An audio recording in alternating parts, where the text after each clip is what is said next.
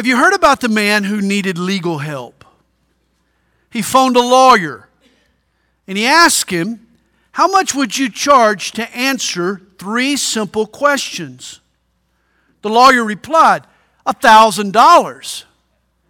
The man answered, A thousand dollars? That's pretty expensive, isn't it? It certainly is, said the lawyer. Now, what's your third question? Ah, lawyer jokes. Question What's the difference between a lawyer and a herd of buffaloes? Answer A lawyer charges more. Yeah, don't worry, there's more where this came from. Well, in verse 25, we read, And behold, a certain lawyer. Except this lawyer wasn't a legal attorney, he was an expert in the Jewish law, he was a theologian. And he came asking the ultimate question of Jesus. He stood up and tested him, saying, Teacher, what shall I do to inherit eternal life? A question I'm sure every thinking person has asked at some point in their life. And Jesus said to him, What is written in the law? What is your reading of it? So he answered and said, You shall love the Lord your God with all your heart, with all your soul, with all your strength, and with all your mind, and your neighbor as yourself.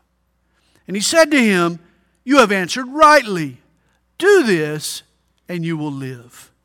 Jesus commends this man's summation of the Jewish law. The whole law can be boiled down into two principles love God with all you've got, and love your neighbor as yourself. The law put love on display. Thus, Jesus concluded, Do this, and you will live. And this man would have if love had been in his heart.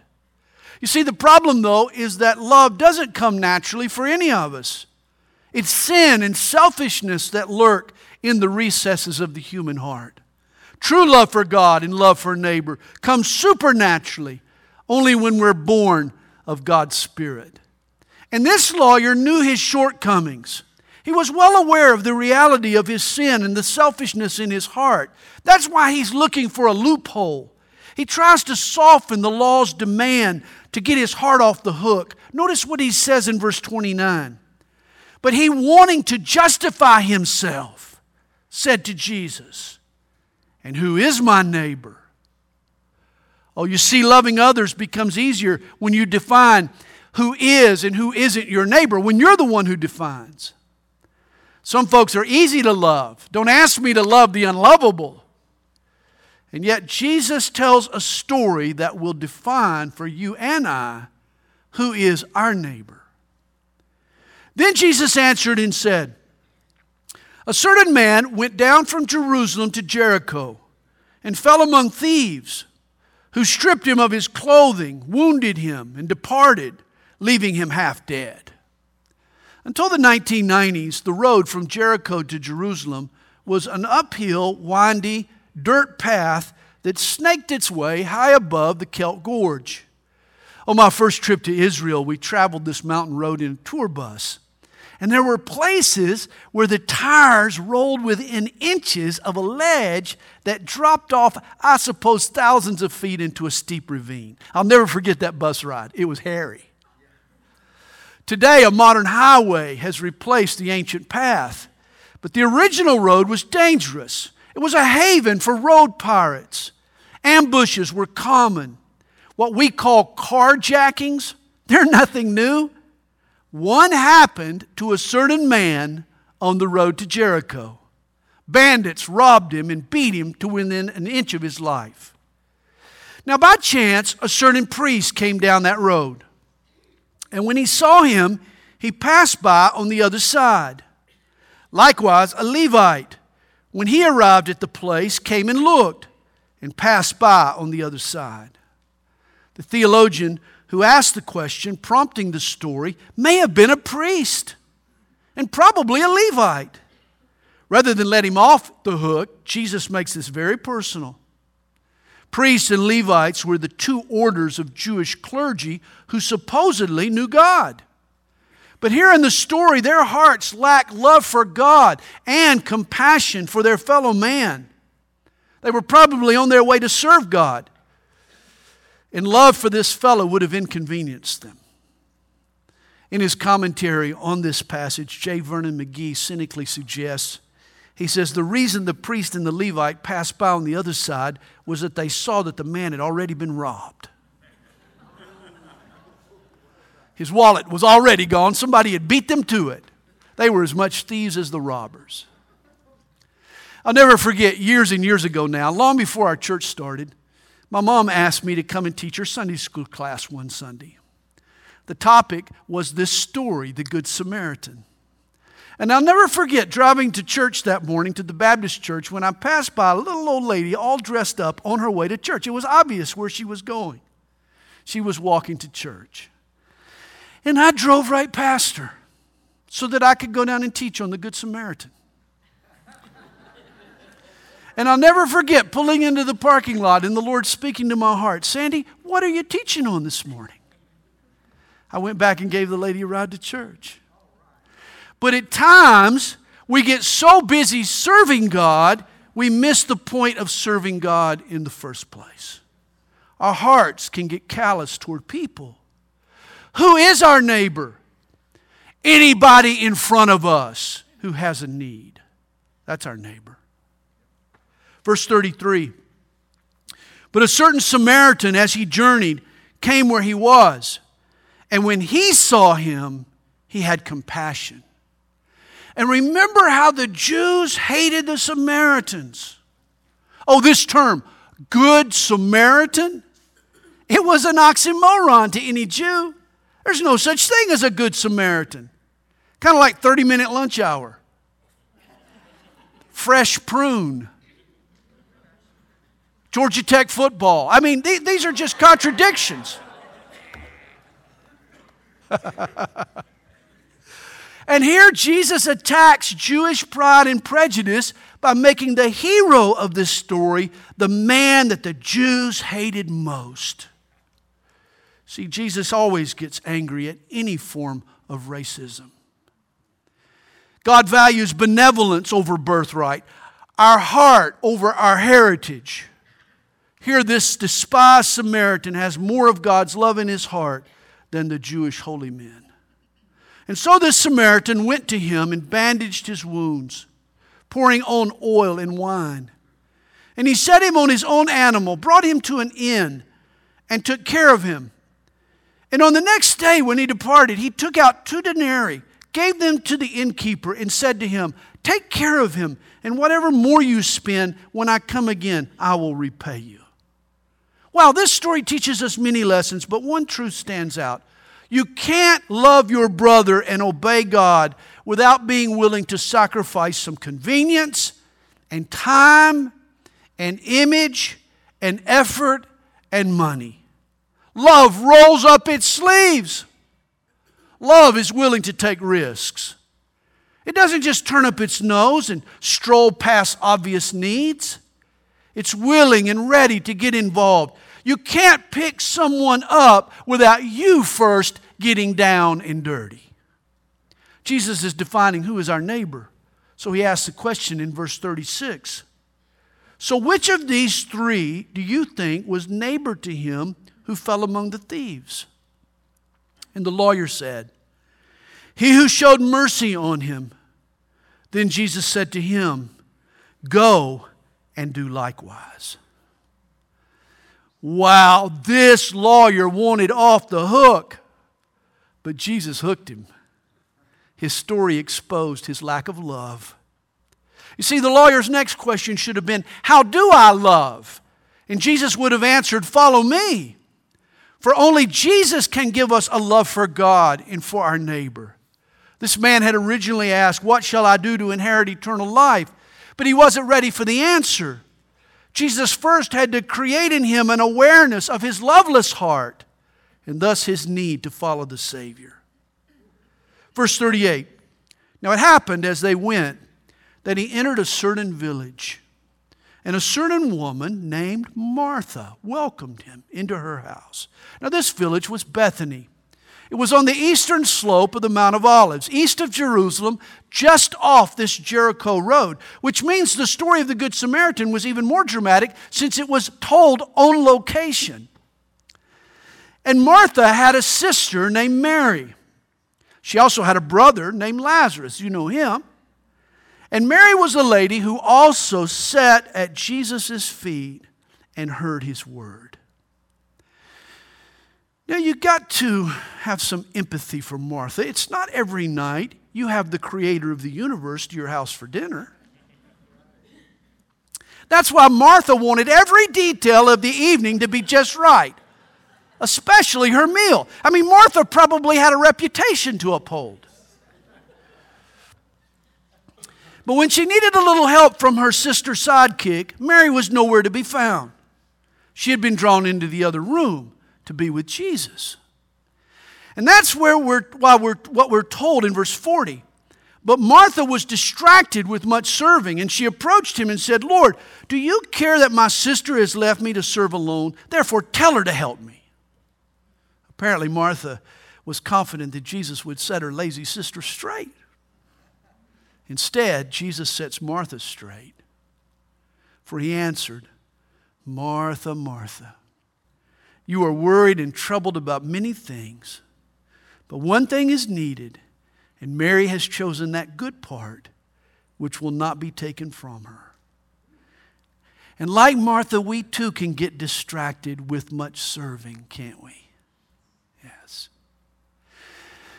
Please understand the primary reason Jesus saved you and I is for us to know Him. So many people think the reason God saved you was so that you could serve Him. No. God has angels that can do that.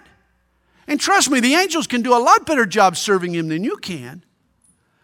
No, fellowship is the reason Jesus died for us. Our Savior wants a love relationship with us. Even our service is just a way for us to spend time with Jesus. Mary understood this. Do you? Where are you most often found? In the kitchen of service or at Jesus' feet? Well, chapter 11 begins. Now it came to pass as he was praying in a certain place, when he ceased, that one of his disciples said to him, Lord, teach us to pray as John also taught his disciples. And it amazes me that the disciples never asked Jesus, Lord, teach us to heal the sick, or cast out demons, or walk on water, or, you know, Lord, that thing you did with the water and turned it into wine, boy, I'd like to be able to do that. Can you teach me that? He, they never said that. Or, Lord, teach me to open the eyes of the blind. Not once did they request a course on miracles. Yet they came and asked Jesus, Lord, teach us to pray. For I think the disciples knew, they deeply sensed that prayer was the key to Jesus' miraculous life. And if they knew how to pray, they too could tap in to God's incredible power. And so he said to them, When you pray, say, Our Father in heaven hallowed be your name. Notice Jesus teaches them to pray by giving them a model prayer. See, prayer is more caught than taught. You learn to pray by doing it. And the first component to prayer is adoration. We need to hallow or make holy his name. To hallow God is to observe his uniqueness and his supremacy.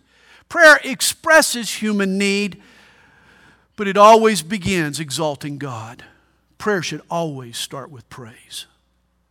The second component to prayer is submission. For he says, Your kingdom come. Pray, your will be done on earth as it is in heaven. The ultimate goal in prayer is not to get my will done in heaven, but to get God's will done on earth. Thus, before I submit my request, I first need to submit my will. God doesn't exist for my pleasure or your pleasure, we exist for His. And it's only after I've submitted to what's best for God's kingdom rather than my own, then God can trust in my request. Which brings us to prayer's third component supplication. He says, Give us day by day our daily bread. And notice our asking should be done daily. You know, every morning God sent the wonder bread, the heavenly manna, to the Hebrews in the desert. But they could only gather that day's portion. If they tried to hoard it, it spoiled. The bread spoiled. God wanted them going to Him day by day. And the same is true for us. The Lord rarely gives me more than I need, lest I forget Him. Rather, He gives me each day's portion, so I'll keep coming back for more. And we're also to pray for our spiritual needs, namely, forgive us our sins, for we also forgive everyone who is indebted to us. And God grants, as God grants us His forgiveness, it encourages us to forgive those who've sinned against us. You see, our prayer and our repentance go together. And of course, verse 4 brings up an interesting question. When I come to Jesus, doesn't He forgive me of all my sin, past sin, present sin, even future sin? And certainly He does. But if so, why do I need to continually ask for forgiveness? And the answer is in the old adage confession is good for the soul. You remember that? Confession is good for the soul. I ask to be forgiven, not because I lack forgiveness, but confession helps me maintain a right attitude. It keeps me honest and humble and repentant. Confession, that is seeking God's forgiveness, is the antidote for pride. And this model prayer continues and do not lead us into temptation, but deliver us from the evil one. And here are two more spiritual needs we should pray for direction and protection. Lead us not into temptation, that's direction. And deliver us from the evil one, that's protection. We need both. Ask God to keep you from falling, to steer you from temptation and catch you when you stumble. You can ask God for that. And ask Him to deliver you from the devil and his evil schemes. Whenever I walk through our neighborhood, I always carry with me a can of canine repellent. Just in case I get attacked by a stray dog. I, I just got this problem. That's, that's my issue. I don't want to get attacked by a rabid dog. And prayer is demon repellent. For like a rabid dog, Satan is on the prowl, and prayer is a squirt of mace right in his face. That's what forces him to back down, your prayers.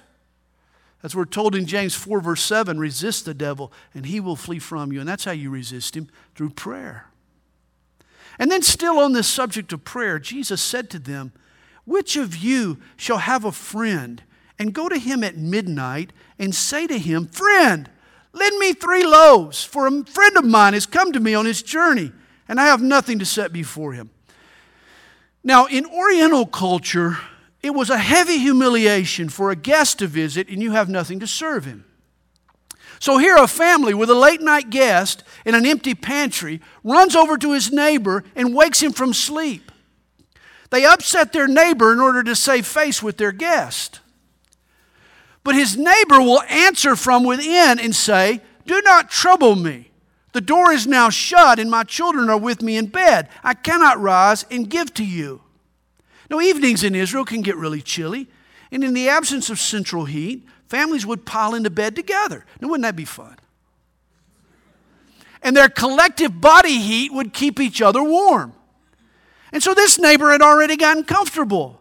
He didn't want to get out of bed and meander through the house and search for a loaf of bread. This toasty neighbor tells his friend that the bread can wait until the morning. But that's not the end of the story. For Jesus continues, I say to you, though he will not rise and give to him because he is his friend, yet because of his persistence, he will rise and give him as many as he needs. Apparently, this guy doesn't take no for an answer. He keeps banging on the door until his reluctant neighbor finally ends up fetching him some bread. And Jesus is teaching us that God also responds to our persistence. Sometimes prayer is like banging on the door. God waits until we're desperate. Evidently, our desperation for God's intervention is a good thing. There is power in persistent prayer. Now, I have to admit it, but as a parent, there were times when I caved in to my children's persistence. It's poor parenting, I know. But on occasion, I would allow my kids to pester me into action. Oh, Daddy, please, please, Daddy, please, Daddy, please, please, please, please, please, please, Daddy. And you know, if you give in once, expect them to try it again and again and again.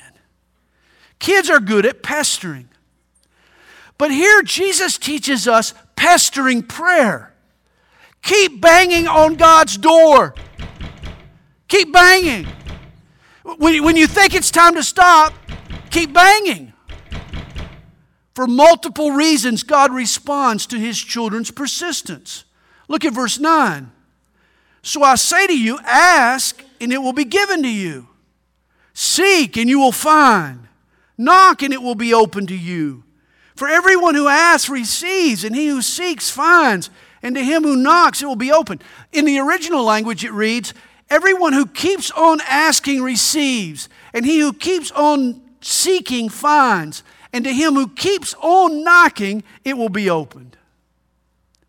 You know, when my kids did make an off the cuff request and never followed up on it, I assumed that it wasn't a big deal. It was just a whim that was best ignored. Perhaps God assumes the same when we ask Him once and stop. It's when we're persistent that God takes us more seriously. Hey, if there's something you're praying about this morning, keep banging. For Jesus continues For if a son asks for bread from any father among you, will he give him a stone? Or if he asks for a fish, will he give him a serpent instead of a fish? Or if he asks for an egg, will he offer him a scorpion?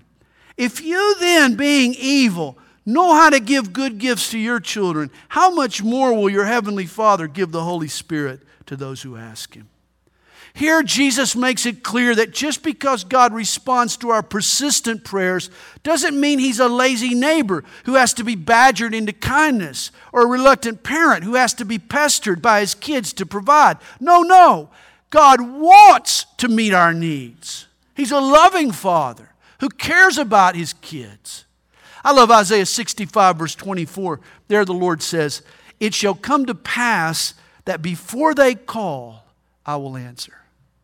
Before you call, God's already answered. And while they're still speaking, I will hear. God is a father who loves and relishes giving good gifts to his children. Now, the persistence that God desires doesn't overcome any reluctance on God's part. Rather, it produces a right attitude in us. The fuller rendering of the Greek word in verse 8 is a shameless persistence. It's a desperation that, that exceeds and overshadows our sophistication. I'm no longer embarrassed by my need. I'm desperate. See, when God waits to answer my prayer, He's allowing my need to muffle and smother my pride. And that's a good thing. The guy who kept knocking on his neighbor's door was past the point of worrying about his image or what anybody was going to think. His pride had overwhelmed, been overwhelmed by his need. At times, God waits for this to happen in us, and then he answers. Well, verse 14 tells us, and he was casting out a demon, and it was mute. Now, this is unusual. For most of the time, demons create sharp tongues and bitter words and hateful speech. But this demon had pushed the mute button. Jesus, though, chose to cast out this demon. So it was when the demon had gone out that the mute spoke, and the multitudes marveled. But some of them said, He casts out demons by Beelzebub, the ruler of the demons. Now, understand Beelzebub was a, the name that the Jews used for Satan. It meant the Lord of the flies. Those who opposed Jesus couldn't deny the validity of his miracles, and so they questioned their source. They accused Jesus of casting out demons by Satan's power rather than God's authority. I mean, the logic was ludicrous. Others testing him sought from him a sign from heaven. But he, knowing their thoughts, said to them, Every kingdom divided against itself is brought to desolation, and a house divided against a house falls. If Satan also is divided against himself, how will his kingdom stand? Because you say, I cast out demons by Beelzebub. Jesus is saying, sadly, Satan's too successful to be divided.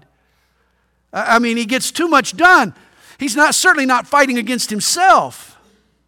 There was no way that Jesus was in league with Satan. Jesus' miracles were an assault on the enemy. Says in verse 19, And if I cast out demons by Beelzebub, by whom do your sons cast them out? Therefore they will be your judges. There were also Jewish exorcists who cast out demons. And they were considered God's agents. If the Jews applied this logic to themselves, well, they too were working with Satan. He says, But if I cast out demons with the finger of God, surely the kingdom of God has come upon you. And here is the right, it's the correct explanation of what was happening.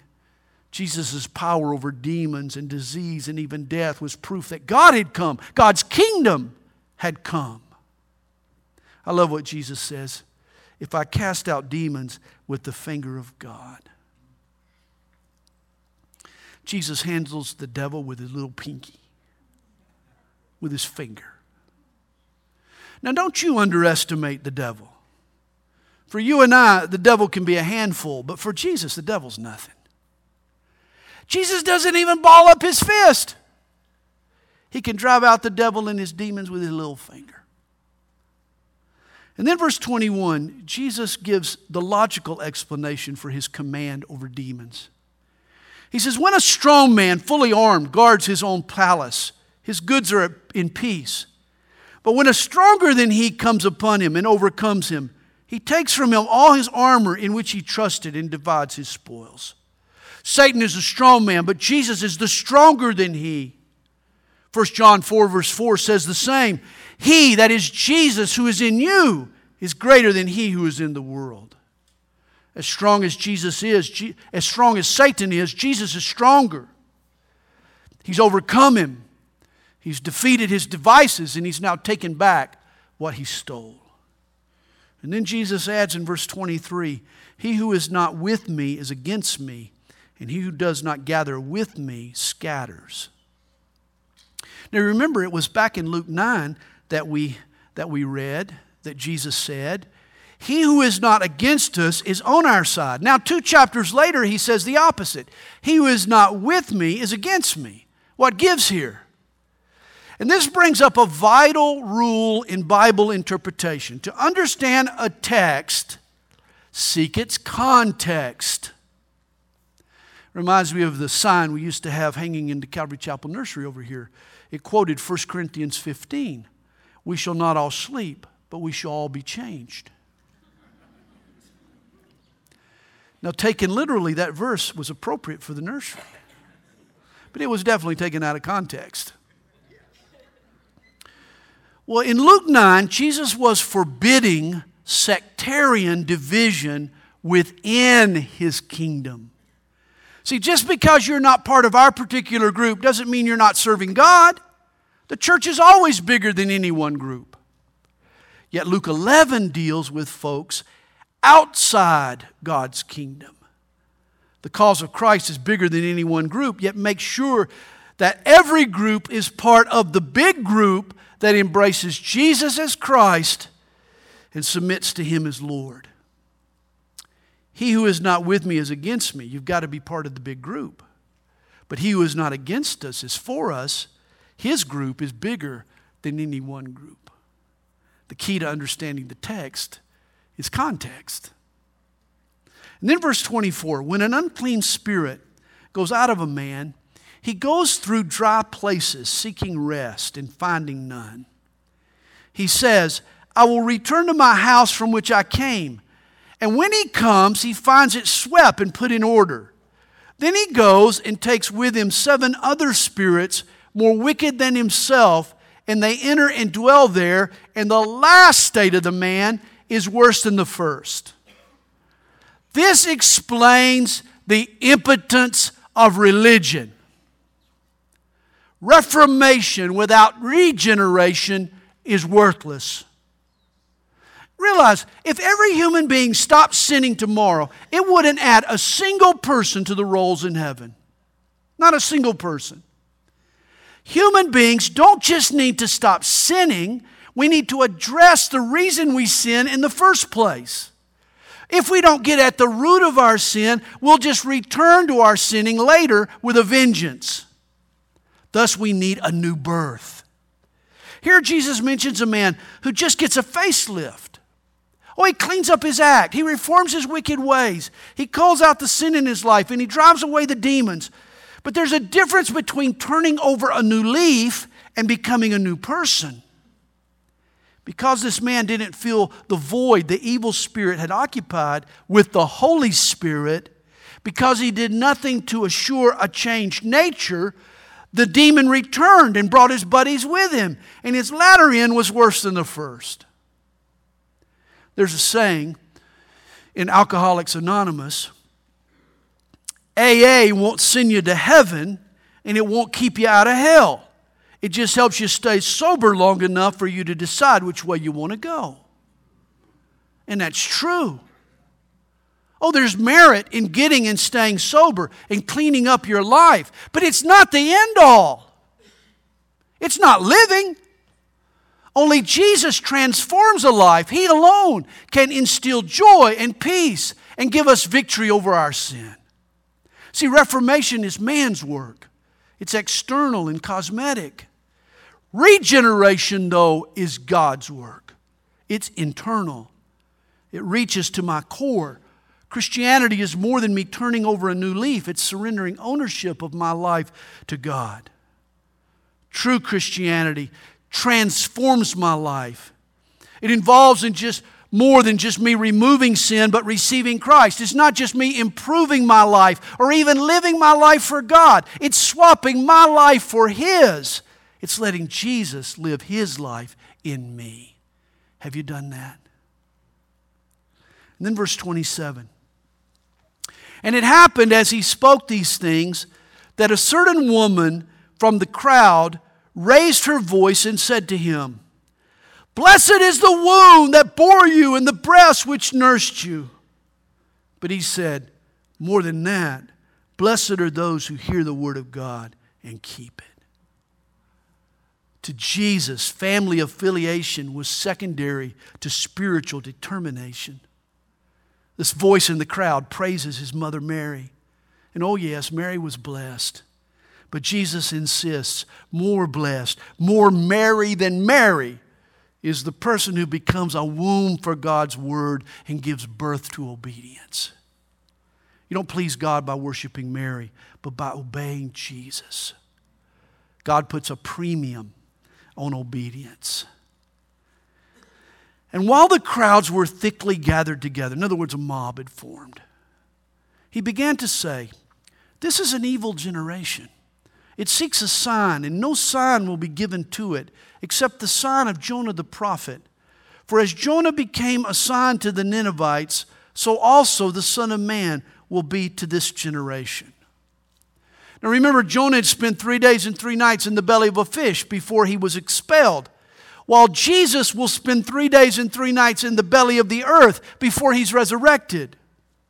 See, from here on until the ascension, his ascension to heaven, the resurrection will be the only sign that Jesus will give the Jews. By this point, Jesus was done with signs. The crowd had proved to be nothing but ambulance chasers anyway. They sought thrills, not truth. More evidence was not what they needed. They needed to repent. And in verse 31, Jesus says, The queen of the south will rise up in the judgment with the men of this generation and condemn them. For she came from the ends of the earth to hear the wisdom of Solomon. And indeed, a greater than Solomon is here. It was the Queen of Sheba who famously visited Solomon to marvel at his greatness. Yet the Jews witnessed the miracles of Jesus, a man, a king, greater than Solomon. And rather than marvel, they only hardened their hearts in unbelief. Jesus leaves the mob with an ominous warning. The men of Nineveh, as well as the queen of the south, will rise up in the judgment with this generation and condemn it, for they repented at the preaching of Jonah, and indeed a greater than Jonah is here. Nineveh of, old, as well as the queen, trusted in a lesser witness than was given to the Jews in the judgment, they'll condemn Israel for their lack of faith in Jesus. No one, when he has lit a lamp, puts it in a secret place or under a basket, but on a lampstand, that those who come in may see the light. And Jesus was that light. His teachings and his miracles were public record. Jesus' ministry had been out in the open for everyone to see. No one in Israel lacked evidence of his claims. The lamp of the body is the eye. Therefore, when your eye is good, your whole body also is full of light.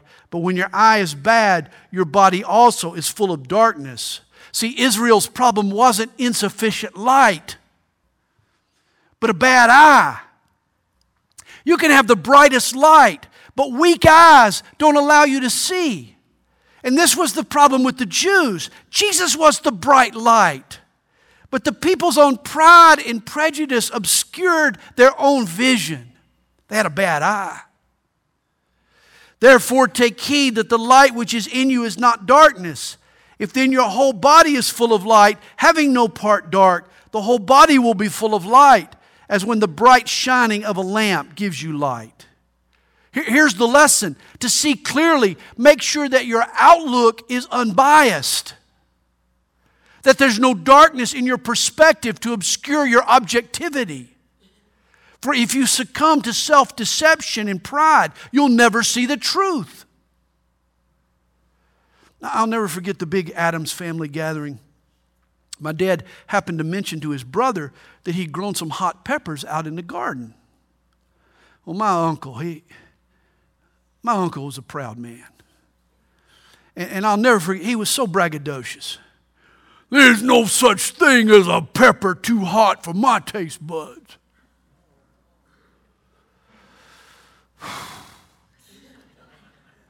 And I'll never forget him biting into one of my dad's peppers. Tears were rolling down his cheeks. Fire was coming out his ears. And yet, that man never once admitted that that pepper was hot. Never. Blinding pride kept him from conceding the obvious and embracing the truth. And this was the Jewish problem. They were blinded by pride, and the chief perpetrators were a sect of legalists known as Pharisees. In fact, in Jesus' day, they were a prominent part of the religious landscape in Israel, the Pharisees. And we'll talk more about them next week. But this morning, what have we learned?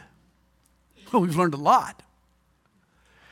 We've learned that our neighbor is anybody we meet who has a need. Even if a few moments earlier you might have thought of him as a stranger or a foreigner or a victim or an enemy, even. No, no. He's your neighbor. We've learned that love reaches across racial barriers and rolls up its shirt sleeves and takes risks. We've learned that God desires our fellowship even more than our service. God wants us to spend time at His feet. We've learned the importance of prayer and persistent prayer, no less. That God answers desperate prayers. If you have a need, only God can meet. Keep knocking. We've also learned that Jesus can handle the devil with his little finger. There's even power in his pinky. We've learned that Christianity is more than turning over a new leaf. It's more than religion. It's new. It's a new and transformed life that's received by God's Holy Spirit. We've learned that God puts a premium on obedience. We've learned that God requires more of the people who've been given the greater opportunities. And we've learned that the light shines, But no matter how bright it shines, it can be obscured by the prejudiced eye that takes in that light. Beware of pride and self deception. Well, we've learned a lot today. May God give us the grace and the wisdom to take all that we've learned to heart this morning and to live our lives pleasing to God. Father, we thank you for your word to us this morning. Thank you, Lord, to speaking to us, Lord, in so many ways. Thank you for your word, Lord. How rich and wonderful and instructive it is, how encouraging it is to people who struggle in their faith. Lord, make us strong, make us bold, make us people, Lord, that can be a light in this dark world. We thank you for your word today. We thank you for our time together. We pray you'll bless us as we go. In Jesus' name we ask it. And all God's people said, Amen. Hey, let's all stand together.